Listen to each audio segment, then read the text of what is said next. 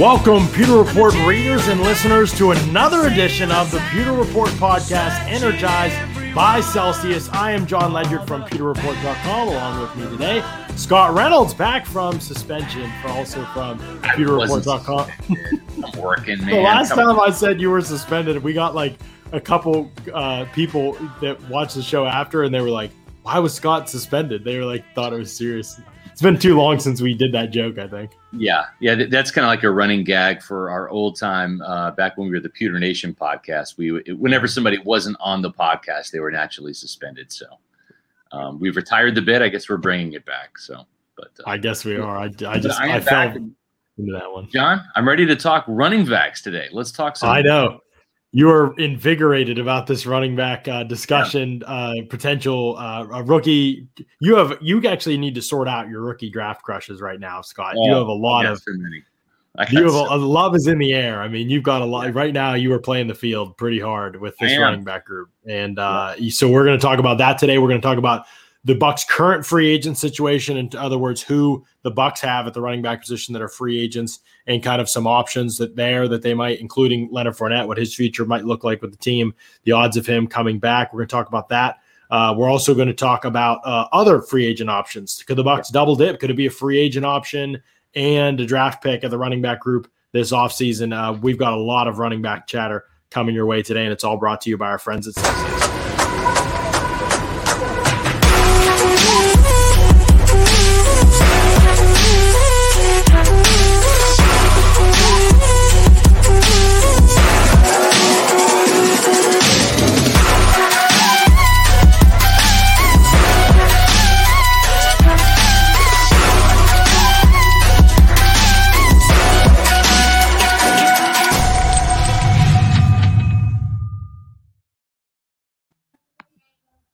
Chug. You got me in mid-chug. Celsius orange today, and why not? It's my favorite flavor. Great flavor. I mean, orange, blueberry, pomegranate. Orange is like one of the originals, and it's still one of your favorites. But yeah, Celsius, man, we cannot say enough good things about them on the show, as we always say, from the variety of flavors, but also just the fact that they are able to create a healthy drink that tastes that good and gives you the energy bump that you need. It's pretty rare. I didn't think that was going to happen. I didn't think it was going to be one I would like. And no crash. And the reason why is no sugar, no preservatives. Yep. Celsius powers active lives every day with essential functional energy. Most important thing I'm going to say today is, where can you find it? Go to PewterReport.com. Click on those Celsius banners. They'll take you to Amazon. You can buy them in bulk. You can even do subscribe and save money that way. If you're not sure where Celsius is sold around you, they got a great little store locator on Celsius.com. Make sure you go there, click on that, put in your address, and all of a sudden, all these convenience stores and stores like Target and grocery stores, they'll pop up and they'll tell you exactly where you can get Celsius in a location near you. Yeah, absolutely. Celsius, good stuff. As always, the Bucs running back room, not so much this past season, Scott. I did think that they held up their end of the deal down the stretch and in the playoffs well enough, largely thanks to Leonard Fournette. But Leonard! At the same time, yes, Leonard. We might not get to hear that again, Scott. That would be sad. In some ways, I don't want this team to spend any cap space on Leonard Fournette for sure. But the reality is we would miss out on one of our favorite segments from in season. So I guess as it stands right now, Scott, knowing the very little that we do at this point in time, do you think Leonard Fournette is back with the Bucs next season? I don't, because he is not a priority to this team. I mean, this team is trying to figure out a way to keep Levante David, to keep Shaq Barrett, to re-sign Ndamukong Suh, and I think Rob Gronkowski's in the mix right there. And obviously this guy named Chris Godwin, who's going to be your franchise player, Buccaneer fans. Those are the top priorities. And that's a lot of money. That's a lot of guys they have to focus on. And I think Leonard Fournette is down the pecking order, as he should be, as a running back who split carries with Ronald Jones. Now, Jones is entering the fourth and final year of his rookie contract. So running back does become a pressing need. The good news for the Buccaneers is there's a plethora of running backs that really can fit this team to a T in terms of what they need, which is a pass catcher out of the running back position. Yeah. We saw them sign LaShawn McCoy. They found out there's not much gas left in the tank. I think that prompted them to get Leonard Fournette at the start of the season after Jacksonville cut him.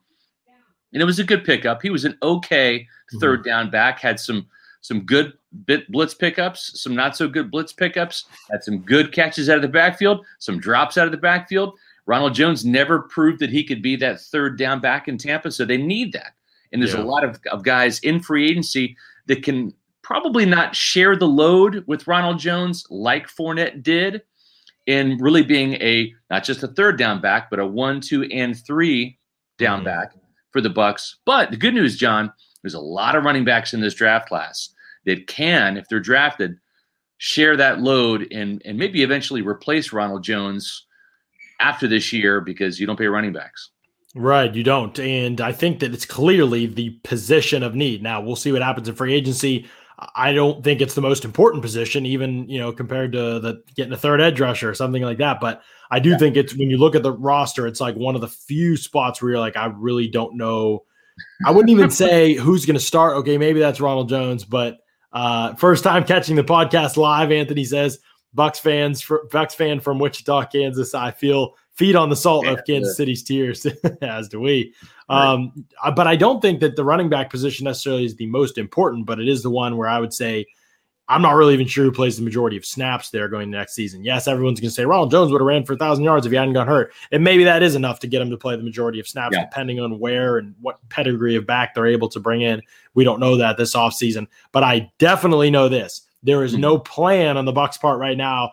They're not settled on Ronald Jones playing the majority of snaps right now. It may pan out that way. Maybe there's a run on running backs. They don't take one in the first round. And they, again, like last year, they get pushed in the third round. They didn't have one. So they're, you know, grabbing a guy in the third round that's going to play a small role. They sign somebody like Duke Johnson. We'll talk about in a second. And Ronald Jones ends up shouldering most of the snap counts because of that. But I know that right now they are not looking at the running back going, oh, Ronald Jones is going to play like 80% of our snaps next season. That's just not how they're looking at it. It's not what Bruce Arians wants to do. If Ronald Jones was a younger David Johnson, it could be that three down back, not third down, but a three down back, a guy that can run it on first and second down, catch it on third downs, then maybe he's that guy. But we know he's not that guy. And as a result, you saw over the 2 years that Bruce Arians has been in Tampa, John, it is a two-back system. Peyton Barber and Ronald Jones in 2019 and Ronald Jones and Leonard Fournette last year. Eric Cullison, it would be interesting to see if the Bucs go after Marlon Mack if they don't draft a running back early or don't re-sign Fournette. The interesting thing about Mack is not only the fact that he's a USF product right here in Tampa Bay, they really liked him in the 2017 draft class. Matter of fact, two of those backs they liked in the middle of the draft, Kareem Hunt out of Toledo, who was my draft crush that year. And they ended up that worked out pretty well. Yeah. But then Marlon Mack, I believe, went in the fourth round to Indianapolis. And, of course, the Buccaneers, there was a lot of great running backs that year in that draft class, Nick Chubb, a whole bunch of guys. But the Buccaneers waited too long, and they had to settle for Jeremy McNichols out of Boise State, Dirk Cutter's alma mater. Boy, was he a boss. That position has been elusive for Jason Licht. You know, as good as well as he's drafted, that position and kicker for a while were really elusive spots. Every GM kind of has those. I mean, Ronald Jones certainly, from where he started, it looked like he was never going to get to the point where even he is now. And, you know, I think, like I said, I've always said on the show, he's a talented player, more talented runner than Leonard Fournette, for sure. I would rather have the ball in the hands of Ronald Jones. If it wasn't for, you know, again, it's the ball. Can you get the ball in his hands? You know, not just fumbles. I know he had some issues with that early in the season, but he's just not a very reliable football player. He doesn't run routes well. He doesn't get his head around to find the football. He drops the football a lot. You can't count on him all the time. You can't count on him in pass protection to do the right things. And going into year one, coming out of year one, that's not that big of a deal. Coming into year four, that's a big deal. That's something you got to plan for. It really is. And just to kind of follow up on Marlon Mack, the problem with him is great player, but coming off an Achilles injury. And that happened right around the start of the season. I think September 18th, 20th, something like that for Indianapolis, if I remember correctly. So basically his contract year was spent rehabbing an Achilles injury. And that's a little tricky. You don't want to sit there and throw a bunch of money at Marlon Mack in that situation. He's probably going to have to sign a one-year prove-it deal to prove that Achilles is 100%. And some guys, they do fine. They come back from the Achilles injury. And, of course, that's Tampa Bay's hope with O.J. Howard, the tight end, who's entering his fifth-year option after suffering an Achilles injury against the Chargers back in week four, yep. Something like that. Week 4, yeah.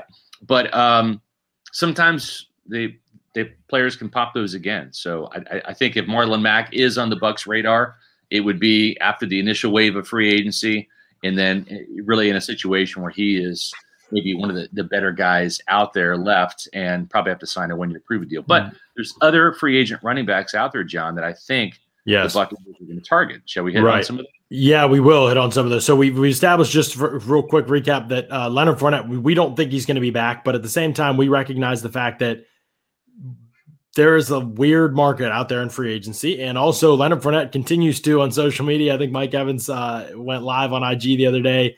Leonard Fournette was like, let's do it again. Let's run it back. And I think he said run it back, by the way, not me. So, but he was saying that. And so it was, so it's interesting. I mean, it could mean nothing, obviously, but it does seem funny that Fournette is so intent on coming back when it seemed like he really wanted to, a bigger role would be kind of a thing that he would want at his age and his pedigree. And I think he would get it if he went somewhere else. So I don't know. Again, if you're the Bucs, I don't really think it's a big priority because I think you can upgrade for I would assume cheaper.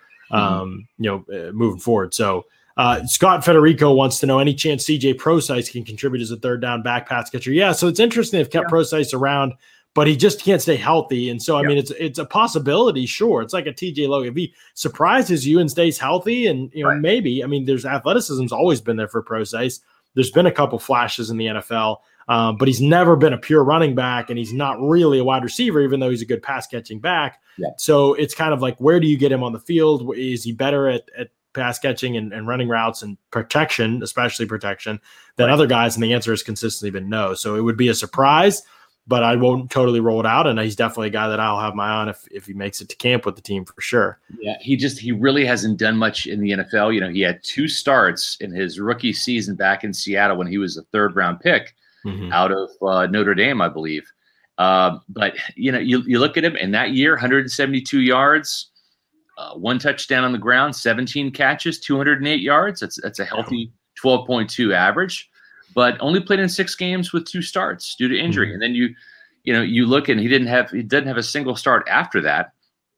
And in his time in Seattle, he played in 5 games in 2017, 5 games in 2018, 9 games in 2019. But really, just as a role player, as a bit player. I mean, 72 yards in 2019 and a touchdown. That's his best rushing performance since his rookie season, and he just hasn't been able to, like you said, stay healthy and really, really find his niche in Seattle or Houston, where he played last year. Right. Jack Barrett mentions a good thing here, same with Rex Burkhead coming off an ACL tear with the ability to stay healthy. You've talked about this a little bit, Scott, but you just don't think with the ACL tear, even if we played with Brady, it just might not be the best option for the Bucs, or an option they're even that interested in. Yeah, and he's 31, too. I think it's different. Yeah. He's 26, 27 maybe, but he's 31. He does have a history of injuries, and then you've got the ACL tear. And it happened late in the season, John. That's the thing. It happened at the end of November. Mm-hmm. So, that certainly would rule him out until training camp, maybe at the very earliest, in which he gets on the field. And then sometimes players, they come storming right back. We saw that with Adrian Peterson with, like a 2,000-yard season after an ACL tear, but he's a freak. I just don't know, because sometimes, and we've seen it here in Tampa with Quan Alexander coming off an ACL tear, sometimes it takes players a full year, and then the next year is where they get back to their normal self, right? Whether mental or physical, whatever it is. So I just don't know that you want to take a chance on a Rex Burkhead, even though he's got the relationship and history with Brady, because there's 2 other guys out there. Yeah. Deion Lewis with the Giants, who caught a touchdown pass on Devin White in that Monday night game, John. He's also 31, played with the Patriots, does have, I think, 6 years with Brady there. Maybe it's 4 years with Brady. So there is a history there. Another guy is James White, who's a little bit younger at age 29, 6-year history with Brady in New England. And his role's kind of been diminished a little bit. So I think whether it's Lewis or whether it's James White, and I would lean to White, he was the guy we had in our Bucs best bet for the running back preview section. Those are 2 very capable pass catching guys that could come in and be that third down back to certainly replace LaShawn McCoy on the roster, And then you've got a veteran that can catch the ball, in addition to Ronald Jones, in addition to Keyshawn Vaughn and Prosise, who is not a lock to make this team by any means. But then you draft a running back in this draft class, and there's your stable for 2021. Mm-hmm. Yeah, I mean, I see the James White and Deion Lewis Allure to a degree, but I really think they might be. I mean, it's been a while since they were really guys you could count on. I know earlier in their careers, and running back is just such a position where youth is so much more superior. There's not many guys that have aged that well at the position, and I know they're not ancient, but and pass protection too. That's what I think about too. Pass protection. Do they really help the team in that degree? I mean, I don't think they do at all, really. And that's something where, again, I'm not saying he's going to get signed, nor would I sign him. I would need to take a longer look than I have. But that's somewhere Rex Burkhead's been really cut his teeth. I mean, it's a big reason why he's in the league right now. Plus, special teams impact as well is greater with him. And so, if one of those three Patriots guys does come to the Bucs, it's going to be what they cost is going to be a big part of it. And nobody's going to be cheaper than Rex Burkhead either, I don't think. And so I still think Burkhead could be the guy, honestly, even if it's, let's say, like LaShawn McCoy's gone, let's say it's just Rojo and Vaughn, and they're looking for two or three backs to bring in. Yeah. You know what I mean? I think Burkhead could be one of those guys. There could be another free agent, and there could be a rookie, another rookie too, cheap free agent. And you're right, John. I mean, let's look at the timetable. LaShawn McCoy wasn't signed until summer. Right. Before training camp, right? And then Leonard Fournette wasn't added until the first week of September, right? So you could sit there, sign James White, draft a running back, and then see how Burkhead's progressing because, again, it might be a thing where teams stay away from him until the summer, given his age, given his injury. And if he gets a clean bill of health then in the summer, then you add him and you say, all right, Rex, we're going to have you compete with James White, and we'll see which veteran – pass catcher gets to stick around. Yeah, I mean, absolutely. That could be the way that they look at it. They could keep five. They could make Burkhead inactive. They could make White inactive. They could make Vaughn inactive if he's still not out. They could cut Vaughn. I mean, I wouldn't rule that out. You know, I'm not saying those things are likely. But here's Robert Farmer. Does Vaughn have potential? What are your thoughts on the very small sample size we saw, John? How would you define Keyshawn Vaughn going into year two? We do know that Ronald Jones did not look heading into year two after a horrible rookie season, anywhere like the Rojo we saw this past year, which is a pretty darn good running back. Right. But what's your thoughts on Vaughn based on what you saw last year during his rookie season? Well, I'm a big believer that we can be very critical of a guy's performance in one season, but leave the door open for him to get better and improve. Yeah. And so I leave that door open for Keyshawn Vaughn. I think he can be better than what he was this past season. There were a couple runs he had, some good ones. He had Lions. I mean, not sure the Lions were even playing defense, especially in the run game. I really don't think I've seen defensive lines just totally caved in the way that they were playing. It was ridiculous. But I think that, I mean, he did some good things as a runner, but again, ball security is huge. He didn't have that throughout minimal touches, which is very concerning when you project him out to, or is this a guy we want to give more opportunities to touch the football? Dropped a ton of passes, even ones that didn't go in officially as drops. He should have caught a couple of those. So really no way you could say it's anything other than disappointing. Somebody you can't count on, especially when you consider I also wasn't a huge fan of him coming out. I thought the Bucs had reached on him. We talked about that on the draft show at the time. I thought they reached when they didn't have a running back at that point. They felt like he was the best guy, and they reached for a need, which you never want to do, especially a running back. And so, I don't think he's going to be a major factor in Tampa Bay long-term, but I leave the door open for me to be wrong too. I'm not ruling the kid out. I'm not saying cut him. I'm not saying don't give him a chance. Absolutely. You give him a chance because there were moments, I think, the touchdown, I forget who it was against now. There was moments of good things. The touchdown was against the Chargers. Yeah, that's right. In the comeback. Right. That was the first sign we'd seen of Vaughn at that point. So leave the door open for him. Don't plan on it. That's my strategy with it. So you go into free agency, you look at the options. One option that's super attractive to me, Scott, is Duke Johnson. I don't know what the cost will be, but I just don't know if it's going to be very high. And, Duke Johnson his career is so interesting. Everywhere his career, he's been give him a bigger role. That's not going to happen. He is a guy that would be good to add to the room. I would still draft one. I still think it's an ego into the draft, but he gives you a pass catcher for sure, adequate protector, But he gives you a pass catching option who has proven he can make plays in space. He can run routes. He can do those kinds of things. He's proven that throughout his entire career. Yeah. He's not too old yet where it's past the point where he could contribute. And I think his price tag might be down because there hasn't been much recent success, and he's a running back. So I think in this offseason. So I think you're going to be able to find guys that are affordable, I think, and he could be one of the guys I would consider. Yeah, and another interesting name is Jerick McKinnon, who signed a big deal with the 49ers a couple of years ago, then got hurt and really lost 2 years before coming back last year. He was a player the Bucs were very interested in as a pass-catching running back in Dirk Cutter's final season. But they lost out from a money standpoint to the 49ers. They got outbid. And it's just one of those things that they're, you know, they're totally looking for a running back that can catch the ball. And this is a guy that can catch the ball. Mm-hmm. Right.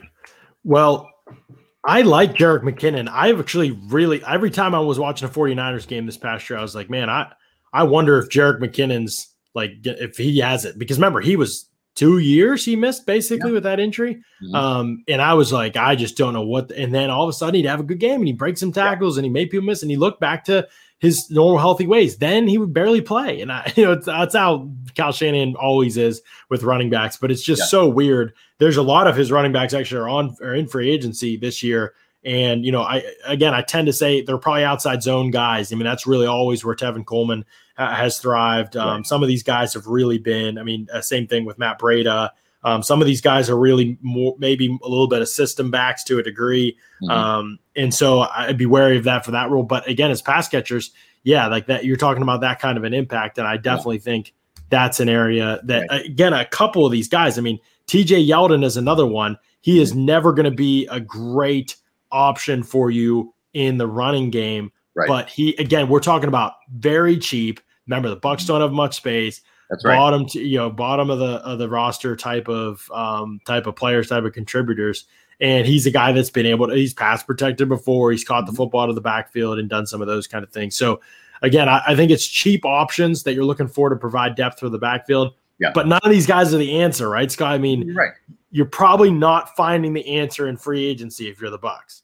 I think you're right. Two other names I want to throw out there just because we've talked about some guys that might be able to catch the ball and maybe replace Fournette on third downs and LaShawn McCoy in that role. But if you're looking for a guy that can potentially split carries as well and kind of be more of that Fournette in terms of a guy that can help you on first and second down and really split time with Ronald Jones, there's two interesting names. Carolina's Mike Davis, a bigger back, 5'9", 221. At age 28, he's no spring chicken anymore, but he's coming off of a career-high 642 yards rushing and 6 touchdowns last year, where he had to play really as the starter for Christian McCaffrey, good player, only suited up for a couple, games. But this is a player that caught 59 passes for 373 yards and 2 touchdowns. He made $3 million last year. He probably wants a pay increase, but with all of these running backs that are going to be in the draft class this year, plus some other guys in free agency like Fournette, like an Aaron Jones, who are going to get more money, I think Davis is going to be relegated to probably getting around $3 million and maybe even less again. And I think that he could be. He worked Devin White. There was a route where he worked Devin White in the first game, I think it was. In the first game, John, he had 8 catches for 74 yards against the Bucs in week two. So I think that's a name to keep an eye on after the initial wave of free agency. He goes unsigned. Maybe he wants a ring. Maybe the Bucs get him for, $1.5 to $2 million on a 1-year prove-it deal. And he can kind of be in the mix as well. Another guy that has gone against the Buccaneers twice this past season is Jamal Williams from Green Bay. Aaron Jones was the lead dog there. Then they drafted A.J. Dillon from Boston College, and he and Jamal Williams kind of got the scraps at the same time. This is a player that's rushed for no less than 460 yards in each of his 4 seasons in the NFL. So he can run the ball too. He's totaled 1,985 yards and 10 touchdowns running the ball over 4 years in Green Bay. And he's also had no less than 25 catches for 210 yards in any season. And last year, or I should say in total, he has 122 receptions for 961 yards. It's a healthy 8-yard average with 8 touchdowns. So This is a player. Good pass protector, too. Good pass protector, yeah. 505 yards rushing, 2 touchdowns last year. He had a 4.2 average, caught 31 passes for 236. Actually, yards. I like that ad, Scott. I like that. That might be a Bucks best bet for your boy here. I like that. It might be. And he's 25 years old. He stays healthy. I love them coming out. Yeah. And really, again, because he has had modest production, he's not going to break the bank, I don't think, in free agency. Mm-hmm. So that's another name to keep an eye on. Right. No, I agree with you. I don't think he'll break the bank either. The one thing I would say is that if Aaron Jones moves on, and I don't know if we know what's going to happen there yet, though I could see Green Bay trying to keep him. I know they drafted A.J. Dillon in the second round last year, but Jamal Williams is the guy they really value. They like him. They played him even with Aaron Jones being as good as he is, that he got to play and run the ball and catch the ball, protect. He's a better protector between he and Aaron Jones. Is a big reason why he saw the field. Funny thing about Jamal Williams, actually, is he's the guy that, if you remember, before the Packers Patriots game, he's the guy that was interviewed. I forget where he was. I'm sorry. I wish I could remember Packers. One of the Packers media things that's out there, a podcast that's out there. They interviewed him before the game, and he said, I know my quarterback would know what quarter it is or how many downs there are left. Right. He's like, so I know my quarterback wouldn't be throwing the ball away. Right. He said something like that, joking, but obviously Bucs fans reacted. And then Rodgers comes out and throws the Packers game before the first Bucs Packers game. Okay, so, gotcha. Yeah. So Greg DeCruz, please don't draft a running back in the first round. Bucs need depth along the defensive line, even if they re-sign Shaq and Sue. Listen, I'm all in favor of that in terms of getting depth, and I want them to take the best player available. But I'm going to have to retort here. Yes, I do think you should draft a running back in the first round if the right guy's there. My weapon of choice would be Javonte Williams from North Carolina. John, you had Najee Harris from Alabama in your first-round mock draft for all 32 NFL teams. And the logic in drafting a running back is this. You're picking number 32. That's the end of the first round. The beginning of the second round is pick number 33. So you can look at pick number 32 as a first-rounder. It's essentially a high second-rounder. But the benefit that you get is you get the fifth-year option. That's 1, 2, 3, 4, 5. Fifth-year option with a first-round draft pick, where that's beneficial for the Buccaneers. And I'm with you. I don't necessarily see the logic in drafting a running back in the top 5 or top 10 or top 20 even. But at 32, why not? Because you get that guy for 5 years. And he's probably only valuable for 5 years either. Probably only valuable for 5 years. And you get that running back. Imagine if Ronald Jones had another year, right? If this was year 4, but somehow, some way, he got a fifth-year option, right? That would be great to have Ronald Jones, arrow pointing up in this year, and you know that you have him for one more year after that. Sidebar: what if they didn't pick up his fifth-year option because he can't catch? Well, that probably happens. That probably happens. But the thing is, though, is what I'm saying. But I get what you're saying. Like you said, you want to get a running back and play him 4 or 5 years and then move on, just because the value at the position is not there with the second contract in terms of the amount of dollars you're going to spend and the production you're going to get. It's rare in this day and age that's the case, because the league is a passing league. Yeah, for sure. And somebody asked, I'll see if I can find it in here. Somebody asked, would there be interest in Travis Etienne if he were to drop down the board? Oh, yes, there would be great interest in Travis Etienne. It was Daniel Orrs who asked that. Great interest in Travis Etienne if he drops down the board. I mean, I'm not kidding you guys when I tell you, and I'll write about it. As soon as we get through the free agency wave, I know everybody's tension there. I'll be writing about some of this stuff, but Travis Etienne and Najee Harris are pass-catching backs, the likes of which we just do not typically see. And I love Javonte Williams' tape, and he is a good pass-catching back. From what we've seen, he's fine in that role too. And there's guys we'll talk about in a minute as day 3 options that are good pass-catching options. But Najee Harris mosses guys down the field like a wide receiver for touchdowns. It's happened. It's on tape. What he does after the catch, I mean, crazy. Breaking tackles, jumping over guys. Travis Etienne, same thing. Contested catches, acceleration in space is unbelievable. So, yes, if you get the chance to add these guys to your teams, they should be consideration. Do I think running back is the spot I want to spend my first-round pick most of the time? No, but I'm also not naive enough to say, no matter what, never do it. I don't know. I don't know who's going to be on the board. I've watched most of the edge rushers in this class. Right. I don't think the ones I would value at 32 are going to be there. There's some developmental guys. Maybe they'd pan out with the Bucs. I don't know. Maybe there would be a big role eventually. Yeah, there's going to be a big role eventually for Najee Harris or Travis Etienne this year. And that's the key, because if you do re-sign Levante David, you franchise Chris Godwin, you re-sign Shaq Barrett, and Dom Kasu comes back, Ron comes back. If those players alone come back, right? And Ryan Suckup, you better re-sign Ryan Suckup, Jason Licht. If that happens, okay, where is your first-round pick going to get on the field from a value standpoint? Because the goal is to restock, reload, and go for another Super Bowl. And I get it, and I'm all about it. If you re-sign those players, though, where is the spot? Where is that first-round draft pick going to see meaningful snaps on the field in his rookie season? And even though he has 5 years, like on the clock with the fifth-year option, you don't want to burn a year and just have that guy on the bench. Right, unless you're drafting a quarterback for the long term, like the Packers did with Jordan Love. Okay, but the reality of it is running back is where that first round pick can get on the field, share snaps, and play meaningful downs and reps. Mm-hmm. And you would need that because, again, you need to have a plan in place in case Ronald Jones has 1,200 yards rushing this year and gets a crazy, crazy contract in free agency. Then you say goodbye, and you have this guy in the hopper that he's played his rookie season. Maybe he gets 400 to 500 yards, maybe he gets 600, whatever, and then he's your starter when Ronald Jones leaves in free agency in 2022. Yep, it's exactly right. You have to have the plan B ready in place, or a new plan A, because literally Ronald Jones would have to single-handedly carry a Tom Brady-less Buccaneers team to the Super Bowl to get a second contract. I just honestly believe that. I mean, he is just not going to get a second contract in Tampa Bay. And emerge as a third down weapon.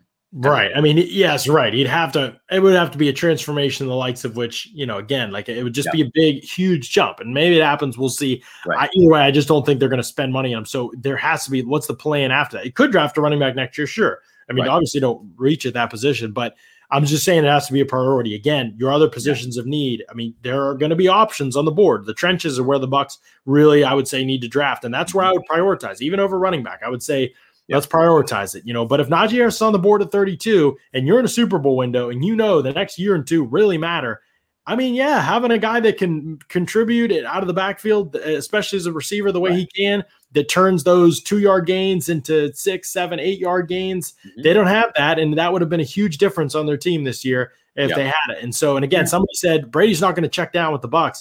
Brady doesn't check down when the receivers are bad. Like, he checks down when that's the right read. It's part of the read. It's not like a give up. It's part of the read. Like, if this happens, if this defender drops off on this route, he's throwing – the flat, which some people would say is the check down. It's not always literally a check down when you throw to a running back. There's lots of ways to get him involved. Watch David Johnson under Bruce Arians in Arizona, and that's the kind of stuff Najee Harris, especially because I don't think Etienne's has a chance of being there. That's not stuff Najee Harris. So Bucs fans, pray Najee Harris runs the 4.6 and he can be on the board like Clyde Edwards-Helaire is, because I don't care about speed at running back. I know he has all the things I care about. Yeah. So Stash Love, it kind of picks up on that. You guys are putting way too much emphasis on running back catching out of the backfield. Brady checked down so much in New England because his receivers weren't good. Not the case here in Tampa. I agree with that, but also, John, what you're saying merits a lot of consideration too. Why? Because of what you just mentioned, David Johnson. You don't think that Bruce Arians, who was a former running backs coach and a quarterback at Virginia Tech, would love to run some wheel routes, to have some Texas routes for guys that can catch the ball? He does. He wants that. There's some screen passes for sure. And that's where a guy like Kenneth Gainwell from Memphis. I knew you were going to get there. Is an absolute stud. I mean, the interesting look at Gainwell here. He played 1 year at Memphis as a redshirt freshman. Actually played 2 years, but he played 4 games as a true freshman, then redshirted for the rest of the season after some spot production. But this is a guy that kept Patrick Taylor Jr. on the bench as a senior, and also Antonio Gibson pretty much forced him. And by the way, Gibson was a second-round pick by the Washington football team last year. Early third. Yeah, but the reason – and that's right. The Bucs were looking at him in the second round. Right. They would have taken him in the second round if not for Winfield. But kept Antonio Gibson – in a relegated running back role, actually forced him to play more wide receiver just to get Gibson on the field. Mm-hmm. So when you look at Gainwell's production in that 1 year at Memphis, which was 2019, he didn't play last year. He opted out due to COVID. 231 carries, 1,459 yards. That's a 6.3 average and 13 touchdowns. But what makes him so attractive, John, 51 catches, mm-hmm. 610 yards. John, that's a sick 12.0. And he played in the slot. We're talking about a diverse skill set here. I mean, some people have said he could be a receiver. Routes. Yeah, he ran routes as a wide receiver. Just look at the Tulane game, right? He had 3 touchdowns, including 2 in that game. As a receiver, John, he had 18 carries, 104 yards, and a touchdown against Tulane, but he also caught 9 passes for 203 yards and 2 touchdowns. And the week before that, he had 106 yards on the ground and a touchdown. He had 8 catches for 98 yards against Temple. In his final game against Penn State, 9 carries, 34 yards against the stingy Penn State front seven and a touchdown. But he had 7 catches, 78 yards. That's a healthy 11-yard average. So this is a player that the Buccaneers, I think, would really, keep an eye on, maybe in that middle round. It's interesting because he's only 5'11", 191 pounds. The Memphis Pro Day would be on March 19th. Is he over 200 pounds now? That's kind of like where you want to see running backs in terms of size. But he reminds me an awful lot of a former Kansas City Chiefs running back. Didn't really do much in the NFL as a first-round pick in 1987, I believe. But Bruce Arians knows him. He's Paul Palmer. He was a 5'9", 188-pound running back at a Temple. He's actually the Heisman Trophy runner-up back in 1986. And this is a cat that when I look at Kenneth Gainwell, reminds me a lot of Paul Palmer, a very versatile running back, undersized, good contact balance, can break and slip tackles, doesn't have the blazing speed that's going to just rip off 80-yard runs, although he has done a couple of long runs on his resume. But he's a guy that can consistently get the 20-yard dashes in the NFL, and that's more reasonable. Right. Yeah, that's a good breakdown on Kenneth Gainwell. Another place where we do really good breakdowns is on Locker Room, which is a social audio app that is changing the way we talk sports. It's the only place for live audio conversations about the takes, rumors, news, and teams you care about. React to sports news as it happens. Gather all your friends and watch parties for the biggest games. Rep your favorite teams and find your community. Better sports talk is just a tap away. Download on the Apple App Store and join the conversation today. Locker Room, we had it on Tuesday night. It was great. Bucks briefing kind of breakdown, but also went into we had a lengthy discussion.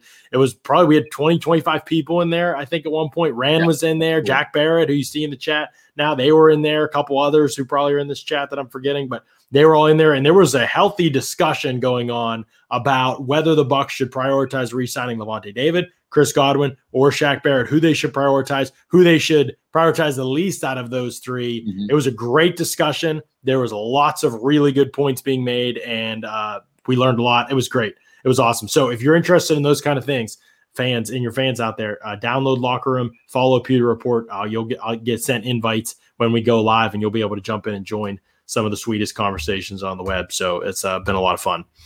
All right, so you talked about your guy Gainwell. I've talked about my guy Michael Carter on other podcasts from UNC, a good pass catcher, a good pass protector as well. That's something I value a lot, and I think that we need to make sure we're also thinking about when we think about this as the Bucks, I'm sure, are thinking about when we think about who this back's going to be. Courtney says thumbs up on Gainwell too. Yeah.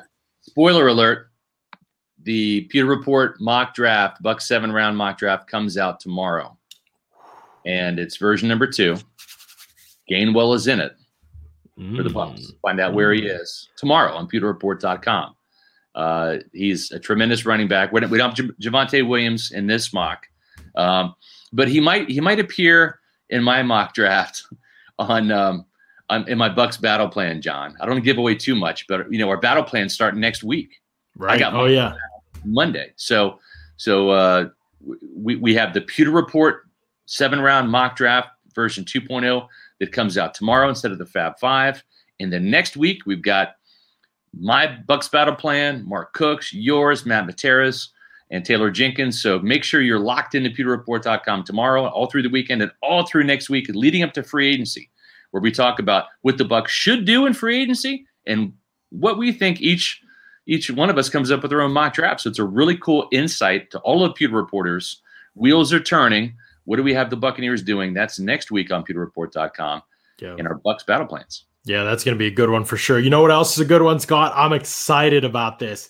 We have a brand new sponsor on the podcast, PlaybookProducts.com. Check out these mugs. This is just one of the products they sell. If you go to PlaybookProducts.com, they sell mugs and coasters and stuff with the plays on them, the key plays from games that by your Bucs and by other teams too. If you're a fan of another team jumping in here, I know we have a lot of Patriots fans in here. Key plays and key moments in those franchises' history, they sell those plays. You can see the Ronde Parber pick six to shut down the vet here. Really they have it on a mug. It's That's so cool. Sweet. It's such a cool idea. So if you're a coffee drinker, go over to Playbook Products, check out some of their stuff that they have. They have coasters like this too with plays on them. They also have some more recent ones. I think the Scotty Miller touchdown against Green Bay is on there. They have some other plays that are more recent too. There's also some cool plays in Bucs history. So definitely check out PlaybookProducts.com. Check out some of their merchandise. We're going to have more of their stuff. They're sending us some stuff we're going to be able to show it to you guys on the show. We're going to talk about some of that stuff, but it's really cool stuff. Yeah, Courtney says their coasters are awesome. She's already familiar with it. It's really good stuff, though, so definitely make sure that you check out PlaybookProducts.com. We're proud sponsors of the Pewter Report podcast as well. Jack has wanted to know about Ramondre Stevenson. I've seen you mention this, Jack. I've seen a few runs of him. Mm-hmm. I got to watch more of Stevenson. There are some people who really like him. Yeah. When you say LeGarrette Blount, it makes me laugh because I saw one run and I was like, that's LeGarrette Blount. Like guys just literally hitting him and falling. Like it was just, I mean, it was crazy. It was like, they can't tackle, but really I think it was just, that's how big Stevenson is. He's got a little bit of Najee Harris in him. He's a big target, not as tall as Najee. I think Najee is around 6'2". I think Stevenson's around 5'11". But Stevenson played around 240 pounds at Oklahoma. And when Trey Sermon left to go to Ohio State, he was the guy that, they went ahead and replaced him as more of a feature back kind of guy, but yet didn't really earn the trust to be that every down feature back. They split the carries a lot of ways at Oklahoma. And I think he's an okay back. I think he had a decent Senior Bowl. Yeah. But I really think that he's probably a day three option. I don't expect him to run really fast. Right. I wouldn't rule him out, but he's not my draft crush. I've got a couple, and I'd be interested in dating him, but right now I'm seeing some other people. This is very true of you. And when you say some other people, you mean people, plural. Oh, yeah. That's the way you roll with this running back class. Yes. So I'm currently dating Javonte Williams, Najee Harris, Travis Etienne, and Kenneth Gainwell. And if I have any more dates later in the week, then I'll pick up some others. So Michael Carter, maybe somebody like that. Yeah, got you. Ren wants to know if we've looked at off-ball linebackers. So we are kind of going position by position. We touched this week on edge defenders on Monday. So if you're wondering about edge defenders, seen some people asked about Joseph Asai from Texas. Go back to Monday's listen. I talked about Asai specifically because he's the guy that commonly gets mocked to the Bucs.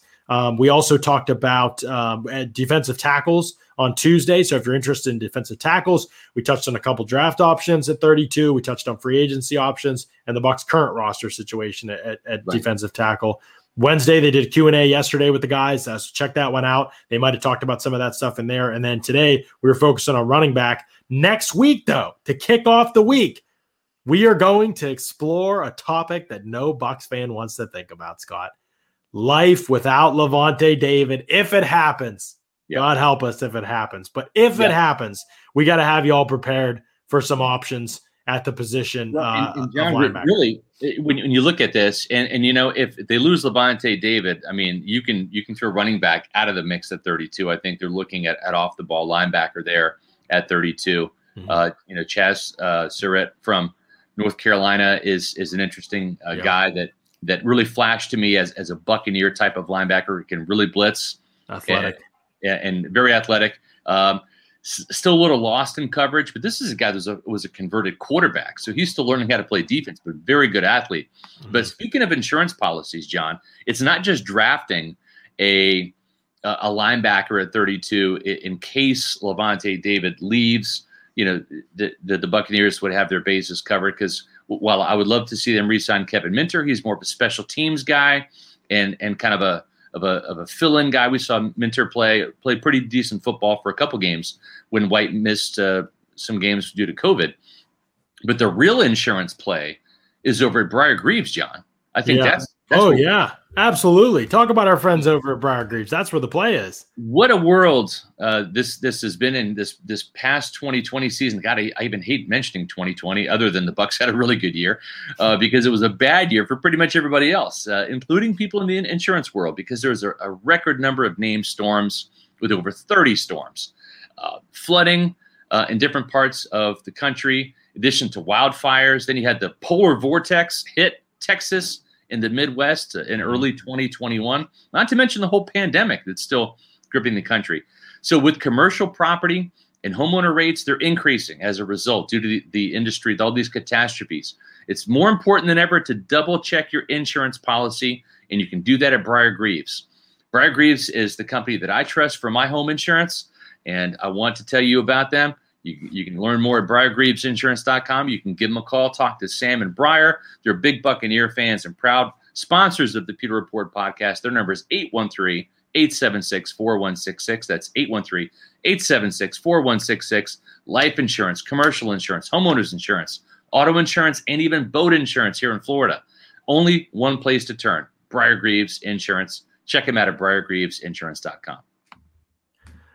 Good questions here about linebackers. I know people already want to get into it. Somebody mentioned Nick Bolton. Leroy Williams mentioned Nick Bolton.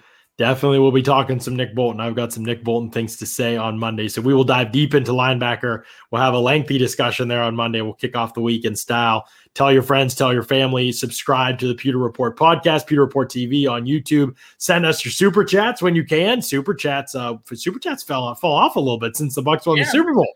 That doesn't mean we still need money over here. Yeah. Bucks might have their Super Bowl bonuses, but we didn't get any. We didn't get any rings, nothing.